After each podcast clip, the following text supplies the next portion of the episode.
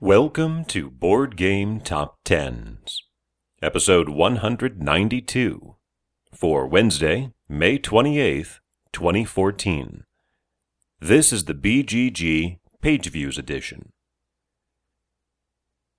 Dropping back out of the top 10 after a brief three week run is Eldritch Horror. It missed by only 41 page views. And more significantly, after a 19 week run, Myth drops out of the top 10, losing 40% of its page view total from last week to fall all the way to number 12 from this week. Four of those 19 weeks for Myth were at number 1. Debuting at number 10, Istanbul by Rudiger Dorn, published by AEG and Pegasus Spiele, 8,488 page views for Istanbul. That's a gain of almost 2,000 from last week. That's because it's a Kenner Spiel des Jahres nominee. It was released a few weeks back in Europe and is due here next month. Dropping back a spot to number 9, Pathfinder Adventure Card Game Rise of the Rune Lords by Mike Selinker, published by Paizo Publishing at just under 9,000 views, a gain of 100 from last week. After nine weeks away, returning to the number 8 spot is Caverna, The Cave Farmers, by Uwe Rosenberg, published by Mayfair Games at just over 9,000 views. It actually beats out Pathfinder by 79. It's a gain of 1,800 from last week, 25%. Now, Caverna has been in the top 15 all these past nine weeks.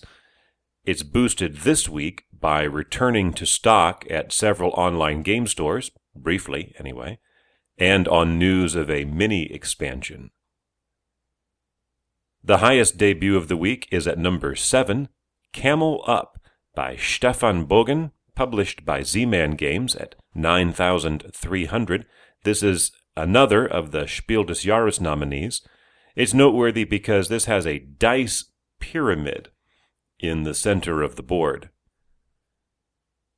At number six for the second straight week is Blue Moon Legends by Reiner Knizia, published by Fantasy Flight Games at almost 9,900. That's down a bunch, over 2,200 from last week, and yet it maintains that number six spot.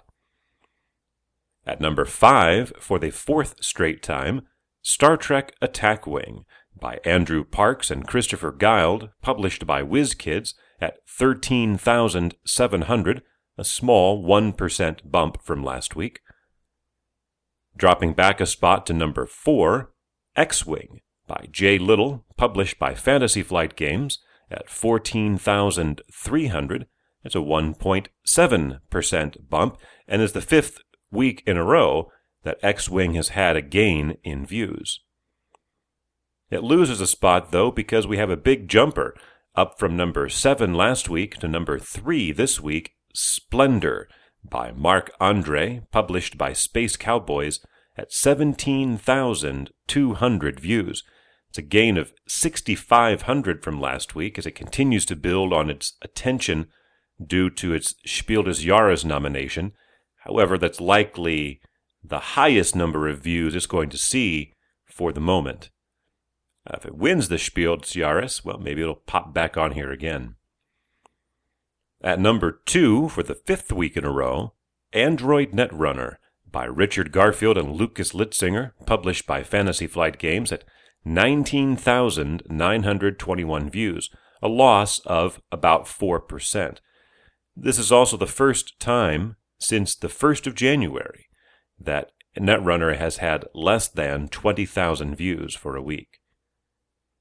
And at number one for the fifth week in a row, Marvel Dice Masters Avengers vs. X Men by Mike Elliott and Eric M. Lang, published by WizKids at just under 30,000 views, 29,229.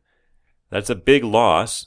The number of views continues to increase, a couple of weeks ago, it was 5,000. Then last week it was almost 7. This week, almost 8,000 views, which means it's a larger percentage drop, 22% off from last week, which is the biggest percentage drop it's seen since it hit the top, and yet still comfortably 10,000 views into first place.